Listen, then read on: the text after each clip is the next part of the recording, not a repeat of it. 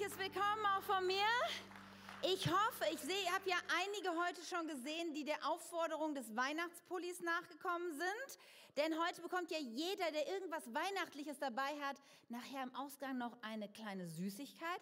Ich weiß nicht, wem sind Tims Socken aufgefallen?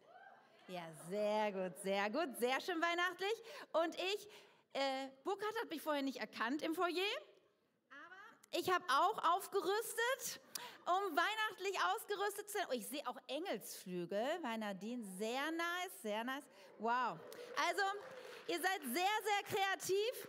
Ich habe mich allerdings entschieden, jetzt für die Predigt und das, was kommt, meine normale Brille zu tragen. Oh. Ich werde das aber bei mir tragen, sodass es sichtbar ist. So, okay. Und ähm, ja, wir sind unterwegs in unserer Predigtreihe Segner. Wir wollen heute das letzte, den letzten Buchstaben uns vornehmen und überlegen, wie wir für diese Welt ein Segen sein können. Ja, und ich musste so drüber nachdenken, dass eigentlich seit äh, Mensch, Menschengedenken irgendwie Menschen es lieben, Geschichten zu erzählen, oder? Ja, man, man weiß, früher haben die Leute so am Lagerfeuer gesessen und haben sich Geschichten erzählt über ihr Volk, über, über persönliche Dinge. Und äh, es gab Höhlenmalereien, hat man vielleicht auch schon der eine oder andere irgendwie gesehen, wo, wo Menschen es ein Anliegen war, irgendwas weiterzugeben von ihrer Geschichte. Ja, und dann irgendwann der Buchdruck, ja, Johannes Gutenberg, das war natürlich Durchbruch äh, im, im Mittelalter. Und dann wurden Bücher gedruckt mit Geschichten. Mythen, mit, mit Erzählungen, mit Märchen, ja, wo Menschen Dinge erzählen, die, die sie vielleicht selber erlebt haben, aber die sich vielleicht auch einfach fantasievoll ausgedacht haben.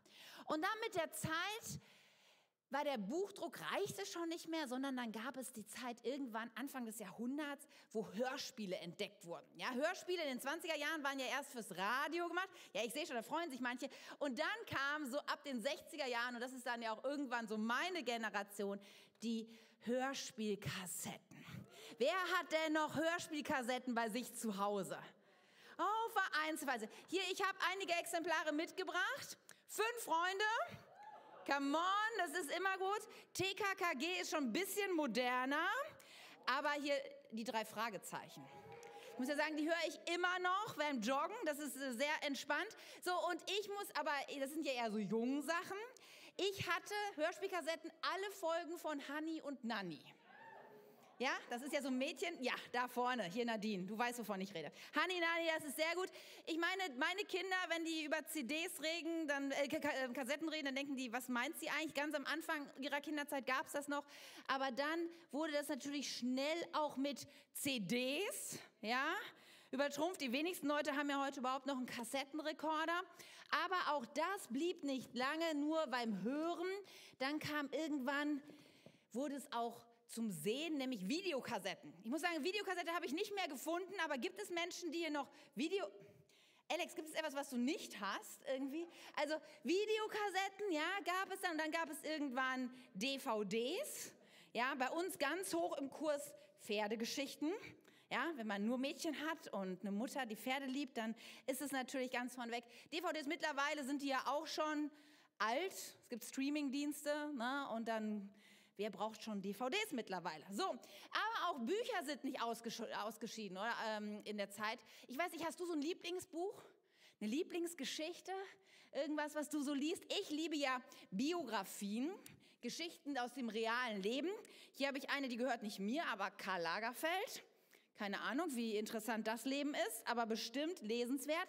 Was mich allerdings noch viel mehr interessiert oder begeistert, sind Geschichten, die Menschen mit Gott erlebt haben. Ja, weil irgendwie ist es immer, finde ich, was Besonderes, wenn Menschen erzählen, was Gott und Jesus in ihrem Leben verändert hat. Und dann haben wir natürlich ganz vorneweg äh, die Bibel. Ja, ich meine, das ist ein Klassiker, der niemals alt wird irgendwie. Die Bibel erzählt viele, viele unglaubliche Geschichten von Menschen, die was mit Gott, mit Jesus erlebt haben. Aber dann gibt es natürlich auch hier Biografien. Ja, wir haben so ein paar wirkliche Schwergewichte. Dietrich Bonhoeffer, Billy Graham. Und hier, das ist das dickste Buch, das Schwergewicht hoch 10, Reinhard Bonke im Feuer Gottes. Ja, damit kannst du jemanden erschlagen. Allerdings, es ist auch sehr, sehr lesenswert. Ich habe es schon gelesen. Und manchmal denkt man ja, gut, haben denn nur die, die wirklich großen, die berühmten Menschen eine Geschichte zu erzählen. Und ich glaube, die Message von heute ist nein. Ich glaube, jeder hat eine Geschichte zu erzählen. Und Menschen, die, die Jesus einmal erlebt haben, vor allem. Denn Jesus, wir haben heute gesungen, ja, dass wenn du kommst, ja, dann fehlt mir nichts mehr. Wenn du kommst, verändern sich wirklich grundlegende Dinge im Leben. Und wir wollen heute das letzte E entdecken, denn das Zelt steht nämlich für Erzähle deine Geschichte. Weil wir glauben, dass jede Geschichte, jeder Mensch eine Geschichte hat mit Jesus, die einzigartig ist und die hörenswert ist. Ich möchte noch beten und dann nehme ich uns mit hinein in ganz spannende Gedanken. Jesus, ich danke dir so sehr dafür. Du, du liebst jeden Menschen und du hast eine einzigartige Geschichte mit jedem Menschen. Und wir wollen heute einfach unser Herz weit aufmachen ja, und wir wollen dir erlauben, dass du zu uns redest. Wir wollen ja auch das mitnehmen, was du ganz persönlich für uns sagen möchtest. Und wir wollen mutig sein, auch damit Menschen zu segnen, indem wir ihnen unsere Geschichte erzählen. Amen. Ja, ich habe ja schon letzte Woche gesagt, wir haben diese Woche etwas vor, was wir, solange ich Teil dieser Kirche bin, in einem Gottesdienst sonntags noch nie gemacht haben. Aber wir lieben ja die Veränderung, oder? Teil dieser Kirche zu sein bedeutet immer mal wieder was Neues zu machen. Und das tun wir heute, denn heute wird es keine klassische Predigt geben, ja, sondern wir haben Menschen eingeladen, uns mal ihre Geschichte zu erzählen. Das heißt, in jedem Gottesdienst werden wir vier Leute haben und wir werden das in einer Talkrunde machen, in einem Interview. Und ihr dürft jetzt mal einen großen Applaus für vier großartige Menschen dieser Kirche, die uns ein bisschen mit hineinnehmen werden in ihre Geschichte. Yes!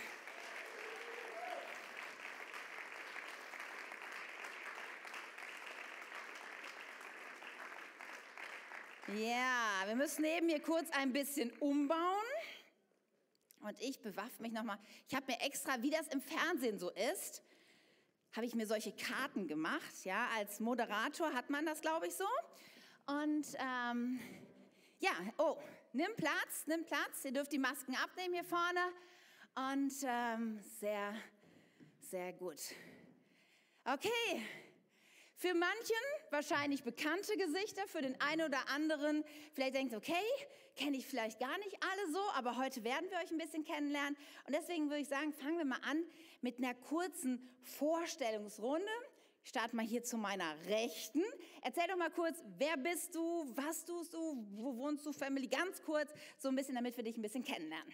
Ja, ich bin Yvonne Winzek, bin 39 Jahre alt, komme aus Neustadt, bin verheiratet, habe vier Kinder und ja, bin seit sechs Jahren jetzt hier in der K21.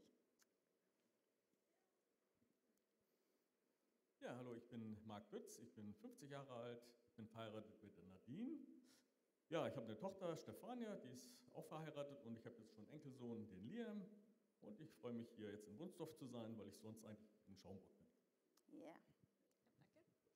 Genau, ich bin Alex ähm, und ich bin 30 Jahre alt, äh, bin jetzt gerade erst wieder zurückgezogen nach Wunsdorf und äh, schreibe noch an meiner Doktorarbeit.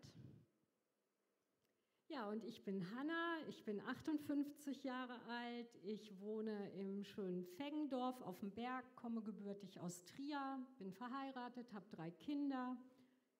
Das gibt es zu mir zu sagen. Ja, cool. Das ist ja eigentlich schon ein bunter Mix. Schaumburg, Wunsdorf, Männer, Frauen, vom Alter her ein bisschen sehr unterschiedlich. Okay, das wird ja spannend. So, jetzt sind wir ja heute hier, um darüber zu reden, was ihr mit Jesus erlebt habt ob ihr was mit ihm erlebt habt. Und vielleicht wäre es mal ganz interessant, so auch als Erste, wo vielleicht jeder mal kurz was sagen kann. Ähm, wie seid ihr von eurer Prägung her? Seid ihr in einer Gemeinde, vielleicht auch ähnlich wie die K21 aufgewachsen? Oder habt ihr vielleicht gar keinen Hintergrund? Spielt der Glaube gar keine Rolle in eurer Familie? Oder gab es da vielleicht kirchlich irgendwie so eine gewisse Bindung? Vielleicht nehmt ihr uns mit ein bisschen rein, Hanna. Vielleicht startest du einfach und dann machen wir die Runde andersrum. Ja, also ich bin, äh, bin habe ja schon gesagt, in Trier aufgewachsen und Trier ist eine sehr katholische Gegend. Das heißt, ich bin auch in einem katholischen Elternhaus aufgewachsen. Insofern hat Gott schon irgendwo eine Rolle gespielt, aber Jesus kam da irgendwie nicht vor. Also nicht bewusst, außer Weihnachten, das Jesuskind in der Krippe mal. Aber ich hatte überhaupt keinen Bezug. Für mich war Glaube etwas ähm, relativ Abstraktes. Ich habe irgendwo tief in mir schon an Gott geglaubt, aber ich konnte irgendwie nichts damit anfangen und habe letztendlich, äh, wenn ich irgendwo in Not war, vor Klassenarbeiten oder so mal gebetet, aber eigentlich ins Leere. Ich wusste gar nicht, an wen ich mich da richte. Und äh, insofern äh, habe ich auch einen Glauben vermittelt bekommen, der mir eher Angst gemacht hat. So Gott ist so ein Strafender und wenn du nicht spurst, dann kommt Gott und bestraft dich. Also das war so das Gottesbild, was ich hatte und das fand ich nicht wirklich attraktiv. Das kann ich mir vorstellen. Alex, wie war es bei dir?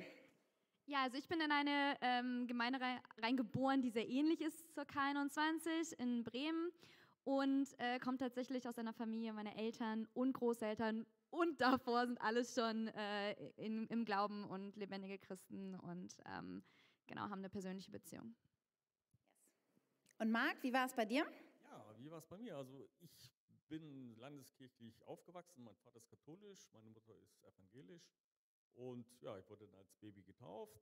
Aber sonst hatte ich eigentlich sonst äh, keine Beziehung äh, zur Kirche oder sowas. Das, das wurde bei uns auch nicht gelebt, es wurde auch nicht gebetet. Und irgendwann hatte ich dann die Entscheidung getroffen, dass ich mich äh, konfirmieren lassen wollte. Das war aber auch eine Entscheidung von mir aus, weil meine Mutter hat gesagt, äh, brauchst du nicht. Wenn du es nicht möchtest, dann ist das auch okay. Das Geld kannst du auch so bekommen, dafür musst du es nicht tun. Äh, ja, das war tatsächlich so. Und dann habe ich mich doch entschieden. Irgendwo war immer innerlich für mich ein Glaube vorhanden, aber er war nicht gelebt und er wurde auch nicht vorgelebt. Und ja, wie Hannah das schon gesagt hatte, so, es, es war eher so ein strafender Gott, so, ein, so eine ängstliche Beziehung eher. Ja. Und ja, das, so bin ich halt groß geworden. Und eigentlich äh, kann ich mich nur erinnern, wir sind eigentlich immer nur in die Kirche gegangen, entweder zu Hochzeiten oder Beerdigungen. Und das war eigentlich so mein Kirchenverlauf. Okay, interessant. Wie war es denn bei dir, Yvonne? Ja, also bei uns zu Hause hat der Glaube auch gar keine Rolle gespielt, sondern es war eher so schon in die andere Richtung, dass wenn dieses Thema mal irgendwie aufkam, dass Witze drüber gemacht wurden oder dass es ja überhaupt nicht ernst genommen wurde, und ich habe dann durch eine Freundin, bin ich immer zu Ostern zu so einer Kinderbibelwoche gegangen, ähm, habe aber mich zu Hause nicht mal mehr getraut, dann hinterher darüber zu sprechen, weil ich eben wusste, wie das dann, ähm, wie die Reaktionen dann sein werden. Okay, wow, interessant. Also wenn ich so ein bisschen zusammenfasse, würde ich sagen, bei, bei drei von euch eher der Glaube wenig Rolle gespielt hat, wenn so ein bisschen kirchlich, okay, zu gewissen Feiertagen oder was. Bei Alex ist es ein bisschen anders. Und, aber ich denke mal, wir starten mal mit den dreien hier, die so vielleicht gar keine Prägung hatten vom, vom christlichen Elternhaus. Und hinterher tauchen wir nochmal ein in deine Geschichte, Alex, weil das sind ja ein paar andere Fragen, die sich dann vielleicht stellen, wenn man so aufgewachsen ist, wie die Geschichte mit Jesus dann verläuft. Aber Yvonne, ich starte mal einfach mit dir. Erzähl uns doch mal ein bisschen, so wie war dein Leben ohne Jesus? Wie würdest du das beschreiben? Ja, also ich war auf jeden Fall geprägt von Selbstzweifeln, von Wertlosigkeit. Ähm, bei uns zu Hause war, ja, also meine Kindheit und Jugend war jetzt nicht so, dass ich sagen kann, es war schön, sondern es war sehr herausfordernd. Und ähm, ja, dadurch bin ich dann äh, mit 18 schon zu Hause ausgezogen, habe eine Ausbildung zur Kinderkrankenschwester gemacht, bin dort allerdings mit HIV-Blut in Kontakt gekommen, wusste ein Jahr lang nicht, ob ich mich angesteckt habe oder nicht, habe richtig viele Ängste entwickelt ähm, konnte die Ausbildung nicht weitermachen, konnte mein Studium, was ich da stattdessen versucht habe anzufangen, auch nicht schaffen und bin dann halt ja immer mehr in diese Ängste und in diese Wertlosigkeit gerutscht, weil ich dachte, okay, ich habe beides nicht geschafft, Ausbildung nicht, Studium nicht, ähm, ich bin nichts wert, ich kann sowieso nichts. Okay, wow. Hanna, vielleicht magst du uns ein bisschen erzählen, wie war so dein Leben, bevor du Jesus wirklich kennengelernt hast?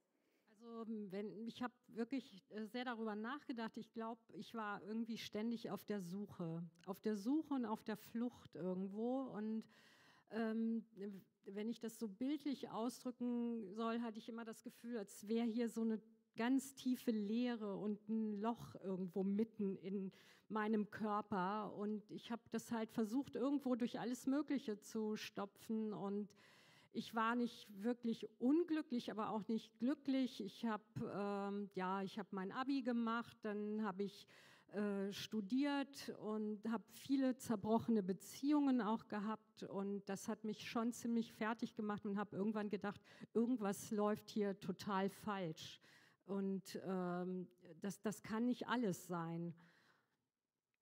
Ja. Okay, gut. Marc, wie würdest du das so für dich zusammenfassen, dein Leben, bevor du Jesus begegnet bist? Ja, wie war mein Leben vorher? Also Anfang 20 könnte man sagen, ja, Gott ja, Kirche nein und ich werde nie heiraten. Also das war eigentlich so fast festgeschrieben, so das elfte Gebot. Meine Mutter hat auch nie geglaubt, dass ich jemals heirate.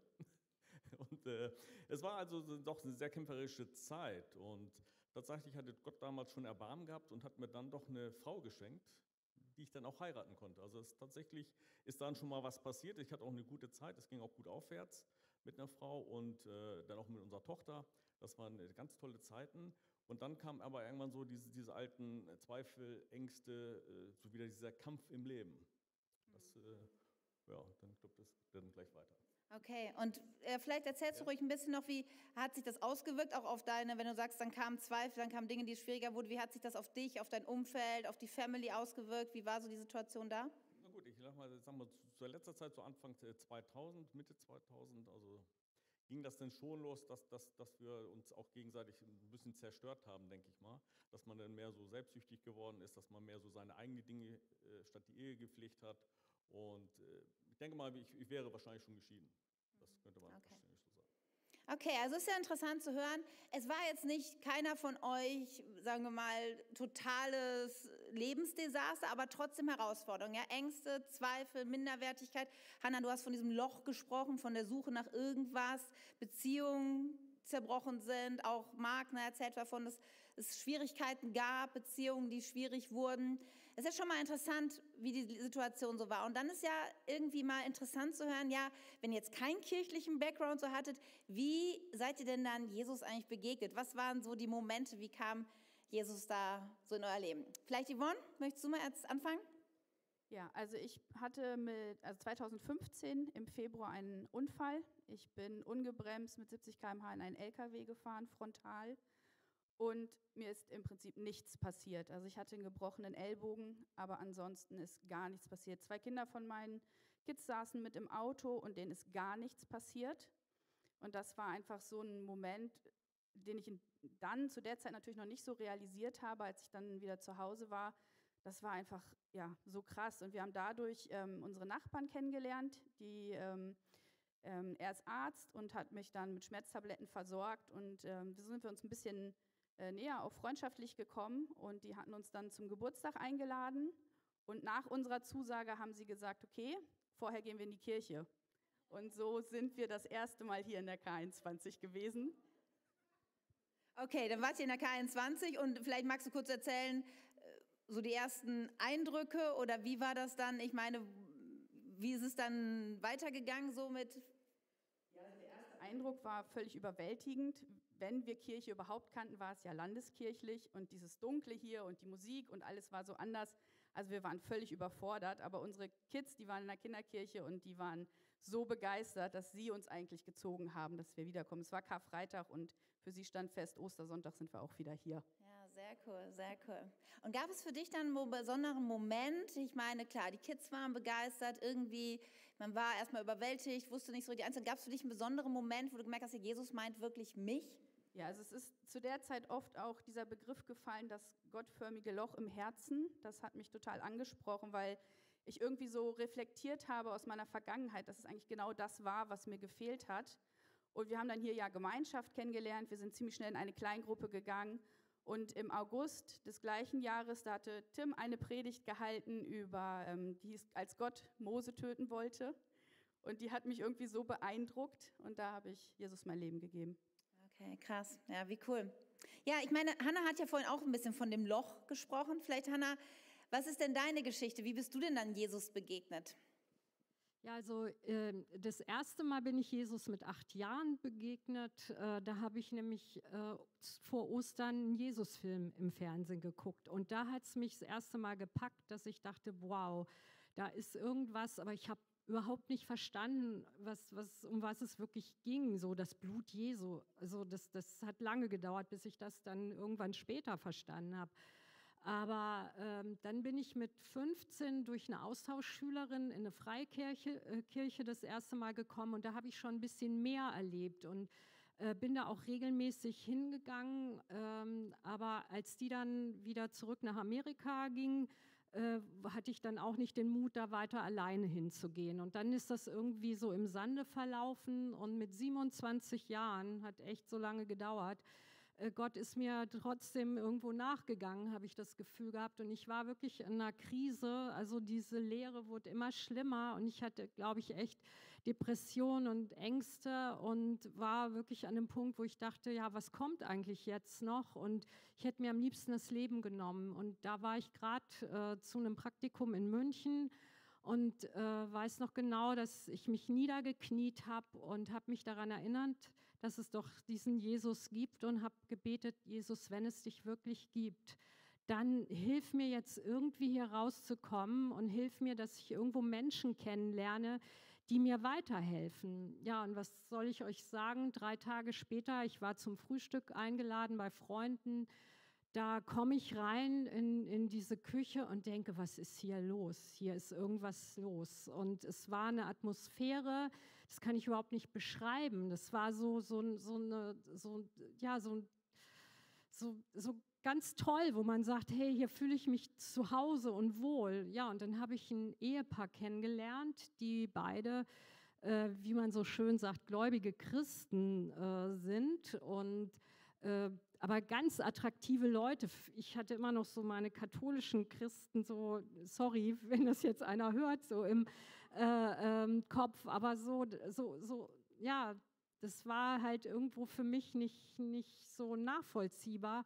Und er war äh, von dem Paar, er war Anwalt, sie hat gemodelt und äh, Kunstgeschichte studiert und das waren echt so coole Leute. Und ich dachte, was, die glauben an, an Gott und an Jesus und die haben mir so viel erzählt. Und dann haben uns alle von dieser Truppe da 14 Tage äh, lang fast äh, äh, alle paar Tage getroffen und zwei Wochen später habe ich dann wirklich gesagt, okay, ich will diesen Jesus kennenlernen und habe mit ihr gebetet, mit der äh, jungen Frau und äh, habe dann gesagt, ich lasse Jesus jetzt in mein Leben und wenn es dich wirklich gibt, dann kann ich, ich habe Wirtschaftswissenschaften studiert und habe dann ganz äh, pragmatisch so gedacht, okay, wenn es ihn gibt, ey, dann kann ich jetzt nur gewinnen.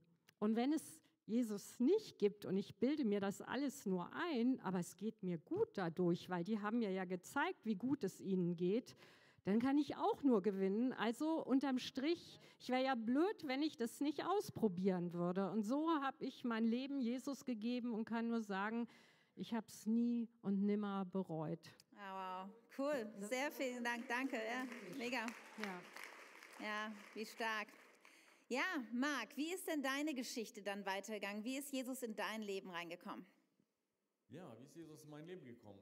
Wie gesagt, wir waren in, in einer äh, großen, äh, starken Krise und in der Zeit hatten wir gläubige Christen kennengelernt, also die wirklich im Glauben stehen, auch in der Nachfolge Jesu.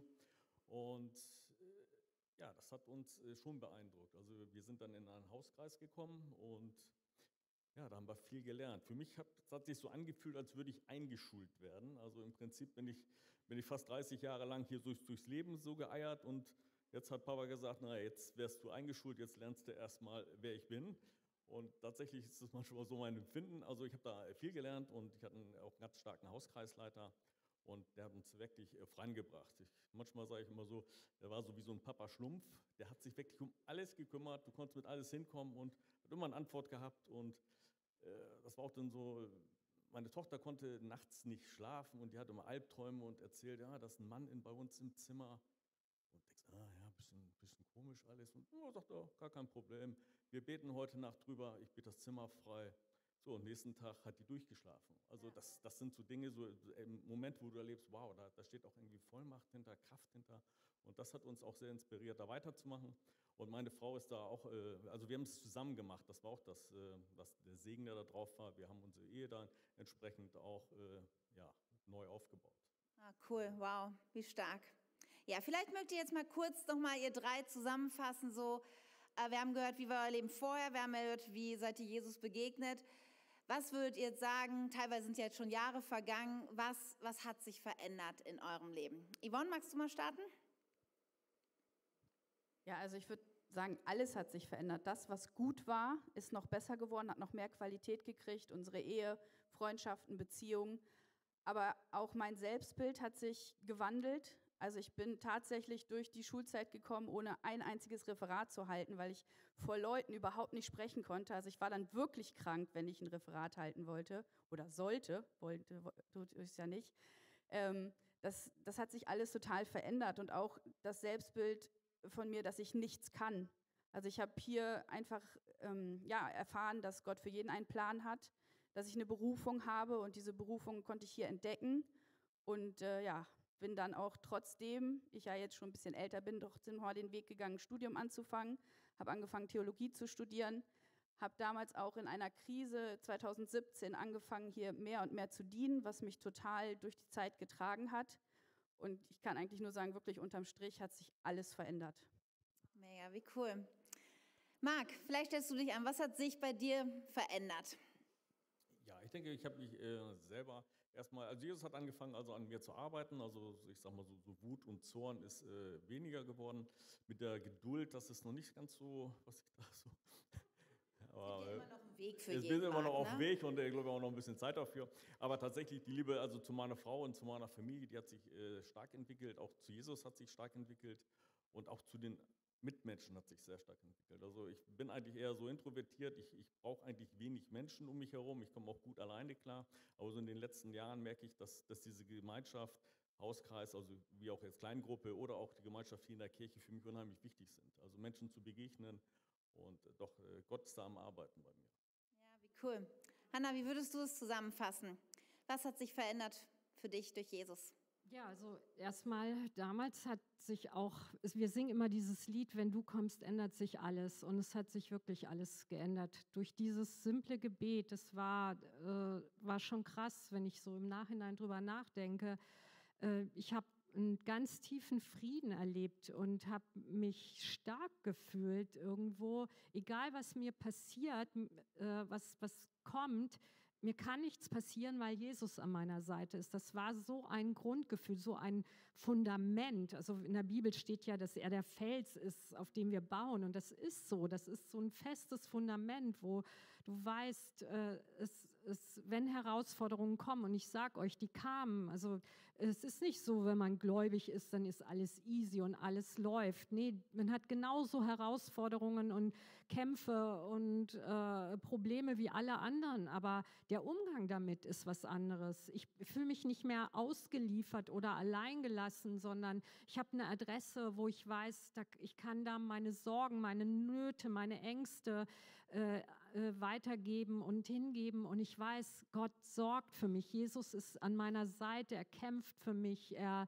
er begleitet mich. Er ist mein, ich habe den Heiligen Geist, der mein Fürsprecher ist, der mir Dinge eingibt, äh, der mich mutig macht. Also selbst letztes Jahr habe ich noch mal angefangen zu studieren mit äh, damals 57 Jahren und äh, ich, so manchmal denke ich, ich habe Angst vor meiner eigenen Courage, aber das ist wirklich so äh, äh der ja diese Kraft, die die größer ist als unser Verstand manchmal uns weismachen will. Gott sei Dank.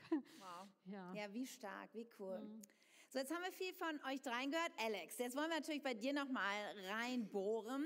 Du bist in der Gemeinde aufgewachsen, auch schon lange Teil dieser Kirche gewesen, bevor du dann nach Oldenburg gegangen bist. Ist man, wenn man in einer gläubigen Familie aufwächst, irgendwie automatisch Christ? Gibt es da überhaupt so einen Unterschied, dass man irgendwie ohne Jesus unterwegs war? Wie, wie hast du das so erlebt? Wie war deine Reise so mit Jesus? Meine Reise. Ja, also ist man automatisch Christ? Ich glaube, so ein Stück weit Klar gibt es einmal ein Fundament, wenn man äh, damit aufwächst, gerade wenn man in einer lebendigen Kirche aufwächst, wo Gemeinschaft ist, die einem einen Rahmen gibt. Aber ich glaube, das ist ziemlich wackelig und es wird erst wirklich kraftvoll, wenn es zu meinem eigenen Glauben wird. Und das braucht definitiv eine eigene Entscheidung. Und ich hatte ähm, zwei so Momente in meinem Leben. Ich habe eine ziemlich harte Grundschulzeit gehabt mit Mobbing und Prügel und allem Möglichen und habe so gemerkt, am Ende dieser äh, Grundschulzeit, dass da noch so viel mehr hätte kaputt gehen können, wenn ich nicht gewusst hätte, Gott ist an meiner Seite und Gott ist da. Und ich habe äh, dann am, zu dem Zeitpunkt entschieden, hey, und ich will mich taufen lassen, ich will das jetzt festmachen. Und obwohl ich eigentlich für, wie wir es normalerweise hier so machen, zu jung war, äh, war ich da so fest von überzeugt, dass unser Pastor damals gesagt hat, okay, alles klar, du weißt warum, ähm, wir machen das. Und als Teenager hatte ich dann hatten wir als Familie auch noch eine ziemlich ähm, schwierige Zeit, durch die wir so gegangen sind, wo ich echt manchmal dachte, so Gott, warum lässt du das zu? Warum müssen wir hier durch, als Familie durch so eine krasse Zeit gehen? Ähm, warum ist es so hart? Und habe dann aus so einem Impuls heraus gedacht, ich probiere es mal ohne. Ich probiere mal Leben ohne Gott. Und ähm, ich meine, ich bin weiter in den Gottesdienst gegangen, ich bin weiter zur Jugend gegangen, weil anders, äh, das ähm, wäre nicht so gegangen. Aber ähm, innerlich habe ich diese Beziehung abgebrochen. Ich habe diesen Faden durchgeschnitten und habe gesagt, okay, ich probiere es ohne. Und es ging so ein, ein, halbes, etwas mehr als ein halbes Jahr. Und es ging mir immer schlechter und dreckiger. Und ich habe gedacht, so nach einem halben Jahr dachte ich so, was machst du hier eigentlich? Was tust du dir denn an? Dieses Loch in dir wird immer größer. Und habe echt so einen, so einen krassen Moment mit Gott gehabt, ähm, wo ich so ein Bild hatte im Kopf, wie er so auf so einer Parkbank auf mich wartet und sich einfach so sehr freut, dass ich zu ihm zurückkomme. Dass ich zurückgelaufen bin und es war so krass. Und das war echt nochmal so ein Moment für mich, wo sich ganz, ganz viel verändert hat in mir. Und ähm, wo echt nochmal was passiert ist. Und das heißt nicht, dass es nicht angegriffen ist. Das heißt nicht, dass ab dann alles super war. Das hat Hannah auch gerade schon gesagt. Und gerade das Theologiestudium war nochmal echt eine Herausforderung, wo ich echt nochmal meinen Glauben auf ein neues Fundament gestellt habe. Aber das waren so die Punkte, wo ich gemerkt habe, okay, es muss mein Glaube werden und ich muss mich dafür entscheiden. Ja, wow. Vielen, vielen Dank, dass ihr uns ein bisschen mit hineingenommen habt in eure Geschichten, wie ermutigend, wie stark zu hören, was Jesus in eurem Leben getan hat. Ja, durchge durchgekommen ist, viel ermöglicht hat, viel, viel geheilt hat, in euren Herzen das Loch gefüllt hat. Das ist total ermutigend, oder? Okay, lasst uns den Film einen Applaus geben.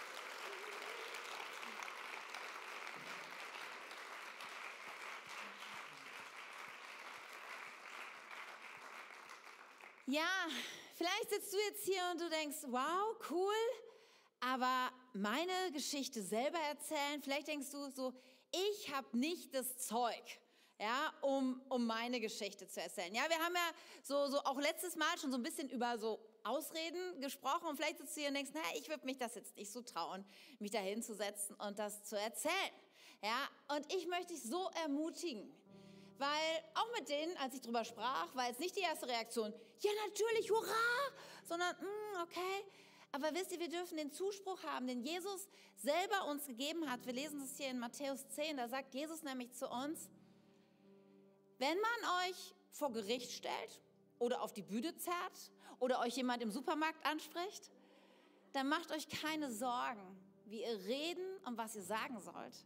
Denn wenn es soweit ist, wird euch eingegeben, was ihr sagen müsst. Nicht ihr seid es, die dann reden, sondern der Geist eures Vaters wird dann durch euch reden. Darf ich dich ermutigen, wenn du bereit bist, deine Geschichte zu erzählen, hab keine Angst, dass dir nicht die richtigen Worte einfallen, dass du dich vielleicht irgendwie doof ausdrückst, denn er, Jesus möchte durch dich sprechen. Der Heilige Geist wird dir die richtigen Worte zur richtigen Zeit eingeben. Und hey, es ist eigentlich so einfach. Wie habt ihr es vorhin im Interview mitbekommen? Vielleicht einfach zu erzählen, wie war es ohne Jesus? Zu erzählen, wie, wie ist dieser Jesus überhaupt in, in mein Leben hineingekommen? Wie war die Situation? Ja, da waren die Nachbarn, die eingeladen haben. Da war irgendwas, was man vielleicht erlebt hat. Keine Ahnung, was deine Geschichte ist.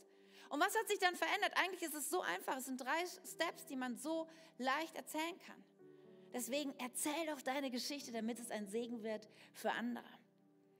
Ja, vielleicht bist du aber auch hier und, und du hast eher so was denkst, ja, ich will aber doch anderen irgendwie meine Überzeugungen nicht so aufdrängen.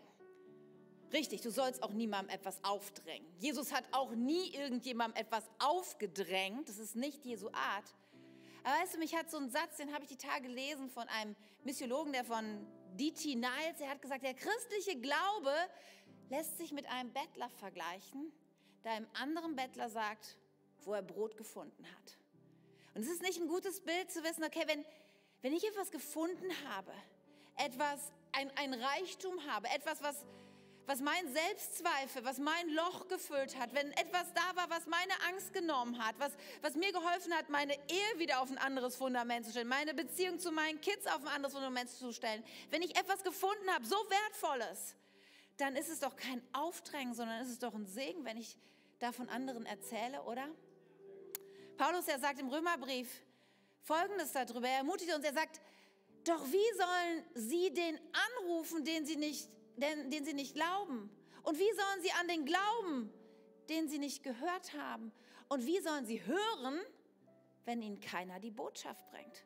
Wie sollen Menschen, ja, es gibt so viele Menschen und vielleicht bist du auch heute hier oder du schaust es irgendwann mal zu Hause und hörst dir das an und, und denkst, ja, ich, ich kenne dieses Loch im Herzen, ich, ich kenne die kaputten Beziehungen, ich habe die Fragen, ich habe die Selbstzweifel, ich habe auch diese Ängste. Wie sollen diese Menschen hören davon, dass es einen Gott gibt, der sie liebt, dass es einen Gott gibt, der Freiheit schenkt, dass es einen Gott gibt, der heilen kann, dass es einen Gott gibt, der neue Perspektive gibt? Wie sollen sie das erfahren, wenn wir ihnen nicht erzählen, was wir erlebt haben? Darf ich dich herausfordern? Und vielleicht bist du auch hier und sagst, ja, aber Katja, das würde bedeuten, ich müsste aus meiner Komfortzone heraus. Ja, ich finde es so ein bisschen unangenehm von mir zu erzählen. Dann möchte ich dir sagen, ja, das stimmt. Ein Segen zu sein bedeutet immer, die Komfortzone zu verlassen. Wenn ich dich an die letzten Wochen erinnern darf, ja, äh, zu starten mit Gebet für andere bedeutet, unsere Komfortzone zu verlassen. Anderen erstmal zuzuhören bedeutet, unsere Komfortzone zu verlassen. Anderen mit einem guten Essen zu dienen oder mit Nächstenliebe, ja, das bedeutet, unsere Komfortzone zu verlassen und auch unsere Geschichte zu erzählen. Ist ein Step raus aus dem, was bequem und vertraut ist. Aber darf ich uns daran erinnern, dass wir auf den Schultern derer stehen, die bereit waren, ihre Komfortzone zu verlassen? Darf ich dich erinnern an den Mann, ja, auf, äh, auf dessen Schultern wir stehen und über den wir auch in dieser Predigtreihe schon so oft gehört haben, wie, wie Gott zu Abraham gesprochen hat und gesagt hat, ich will dich segnen und du sollst ein Segen sein? Abraham war bereit, seine Komfortzone zu verlassen, sein Land, seine Heimat aufzugeben, war bereit, auf dieses vage Wort von Jesus, von Gott hinzugehen und ihm zu vertrauen, dass er einen Sohn bekommen würde. Er war bereit zu gehen. Darf ich dich daran erinnern, dass wir auf Schultern wie, wie eines Mannes wie Mose stehen, der bereit war, seine Komfortzone zu verlassen, um sich mit dem Pharao anzulegen und dieses widerspenstige Volk ins verheißene Land zu führen? Darf ich dich an David erinnern, der bereit war, gegen Goliath zu kämpfen? Das war ein Step raus aus der Komfortzone. An Daniel, der sich nicht an das Gesetz des Königs gehalten hat und Gott darum gebeten hat, anstatt den König und der, der dafür dem Rachen des Löwen entgegensah. Darf ich dich erinnern, dass wir auf den Schultern stehen von, von Paulus, der unentwegt Entbehrungen und Schwierigkeiten und Verfolgung auf sich genommen hat, weit aus seiner Komfortzone herausgekommen ist, weil er Gemeinde bauen wollte und Menschen diese gute Nachricht gebracht hat. Darf ich dich an Menschen erinnern wie, wie Martin Luther, der sich mit der damals so mächtigen Kirche angelegt hat, weil er wusste, allein der Glaube und die Gnade Jesu rettet. An Menschen wie Dietrich Bonhoeffer, die bereit waren, auch ins KZ zu gehen und er sich dort ermordet wurde für seine Überzeugung und seinen Glauben. Ein Segen zu sein bedeutet immer herauszugehen aus der Komfortzone. Aber ich möchte so Mut machen. Wer weiß, wie viele Menschen du ein Segen sein kannst. Wer weiß, welche Menschen so dringend darauf warten, dass du deine Geschichte erzählst und das, was du mit Jesus erlebt hast. Und ich glaube, dass dieses Weihnachtsfest, was vor uns liegt, dass es schon vorbereitet ist vom Heiligen Geist und Jesus, dass da so viele Begegnungen sein werden. Menschen aus deiner Familie, Freunde, vielleicht Nachbarn, denen du begegnest auf der Straße. Und wo es Momente geben wird, wo du aus deiner Komfortzone rausgehen kannst und erzählen kannst, was du mit Jesus erlebt hast. Und dass das Leben von Menschen für immer verändern wird. Und du wirst ein Segen sein. Darf ich das in dein Leben hineinsprechen? Du wirst ein Segen sein. Amen. Amen. Ich möchte noch beten. Ach Jesus, du hast deine Komfortzone verlassen, du bist auf diese Welt gekommen. Und du hast uns gezeigt, was wirkliche Liebe ist, was Hingabe ist. Und, und wir wollen uns als deine Kinder, als deine Familie, als dein, dein Leib, wir wollen uns aufstellen und sagen, ja, wir wollen auch ein Segen sein. Wir wollen uns nicht verstecken, wir wollen nicht zurückhalten, wir wollen nicht ja, unseren eigenen Ich-Alarm pflegen, sondern wir wollen bereit sein, in diese Welt hinauszugehen, ein Segen zu sein. Wir wollen mutig da unsere Geschichte erzählen, Herr. Wir wollen bereit sein, uns vorbereiten und sagen, was, was du in unserem Leben verändert hast. Und ich möchte einfach jeden segnen jetzt heute hier, der, ja, der vielleicht Menschen in seinem Umfeld hat. Vielleicht denkst du gerade an, an Leute, die, die auch dieses Loch haben, die dir vielleicht schon erzählt haben von ihren Ängsten und Sorgen und du denkst, ich, ich müsste dieser Person so dringend meine Geschichte erzählen. Ich segne dich mit Mut und Entschlossenheit, diesen Schritt zu gehen, damit es der Heilige Geist im richtigen Moment die richtigen Worte gibt. Und ich möchte die ganzen nächsten Tage und dieses Weihnachtsfest echt dir so geben und dich bitten, dass du uns Momente gibst, die wir wahrnehmen und wo wir mutig von dir erzählen. Du hast uns gesegnet. Das ist die Wahrheit. Und wir wollen rausgehen in diese Welt und ein Segen sein. Amen. Während wir jetzt einfach noch im Gebet sind, möchte ich noch eine Frage stellen, weil die so entscheidend ist. Nämlich, kennst du auch diesen Jesus? Du hast heute viele Geschichten gehört von Menschen, die erzählt haben, wie ihr Leben vorher aussah, wie, wie ihnen Jesus dann begegnet ist und was dann passiert ist. Und vielleicht bist du auch gerade hier heute oder hörst es gerade online und denkst, ja, ich bin eigentlich auch jemand mit diesem Loch. Ich bin auch jemand, ich habe Angst oder ich weiß nicht wirklich, wie viel Wert ich habe. Ich habe so viel Selbstzweifel. Du guckst in den Spiegel und denkst, gibt es eigentlich irgendjemand, der mich liebt, der für mich ist? Und ich möchte so sagen, dass dieser Jesus Christus, er hat seine Komfortzone verlassen, den Himmel und ist auf diese Welt gekommen. Das feiern wir jetzt in ein paar Tagen weil er dich heute schon gesehen hat, weil er dich liebt und weil er bereit war, Le sein Leben für dich zu geben. Und er möchte auch gern mit dir Geschichte schreiben. Er möchte dein Leben verändern. Das, was hier heute erzählt worden ist, das ist nicht nur für diese vier Menschen auf der Bühne Realität, sondern für Tausende und Millionen Menschen auf dieser ganzen Welt. Und, und du darfst auch erleben, dass Jesus in dein Leben kommt und dass er anfängt, alles zu verändern er Heilung bringt in dein Leben, dass die Ängste gehen, dass das Loch schrumpft, ja, dass Klarheit in dein Leben kommt, dass du neue Schritte mutig gehen darfst und entdecken darfst, wer du wirklich bist und was Jesus dir alles gegeben hat. Und ja, vielleicht möchtest du heute Jesus eine Antwort geben. Vielleicht schlägt dein Herz, dann würde ich jetzt dich gerne einladen, ein Gebet mit mir zu beten. Ich würde dir meine Worte leihen, du darfst sie dann einfach zu deinen Worten machen und mit allen anderen nachbeten. Und das ist der Anfang dieser Reise mit, mit Jesus. So wie Yvonne vorhin noch wusste, wie das die Predigt und die Message war an dem Tag, wo sie sich für Jesus entschieden hat. Vielleicht weißt du irgendwann, ja, der 19.12., erzähle deine Geschichte. Das war der Tag, wo ich mein Leben Jesus gegeben hat und wo sich danach auch alles verändert hat. Und es ist immer gut, es auch nicht nur so still für sich im Herzen zu entscheiden, sondern ihm auch Ausdruck zu geben, indem du deine Hand hebst. Und während alle die Augen so geschlossen haben, ist ein Moment zwischen dir und Gott. Auch zu Hause. Auch wenn du gerade unterwegs bist und das über Kopfhörer gerade hörst oder wo immer du das gerade hörst. Wenn du sagst, ich möchte diese Entscheidung irgendwie treffen, ich möchte Jesus eine Antwort geben, ich will mit ihm ab heute leben. Vielleicht zum ersten Mal oder vielleicht auch zum wiederholten Mal, weil du gemerkt hast, du bist davon weggekommen und du willst es heute nochmal ganz klar machen. Möchte ich dich jetzt ermutigen, heb mal kurz deine Hand als Zeichen, ja? Dankeschön. Kannst du die Hand runternehmen? Vielleicht ist noch jemand hier, der sagt, ja, ich möchte das, ich möchte das treffen, zu Hause, wo auch immer. Heb deine Hand. Und dann wollen wir jetzt gemeinsam beten. Lieber Jesus, ich komme jetzt zu dir und ich vertraue dir mein ganzes Leben an. Sei mein Retter und Herr. Von heute folge ich nur dir. Ich bitte dich, veränder mein Leben. Danke für deine Liebe und dass ich jetzt zu dir gehöre. Amen. Amen.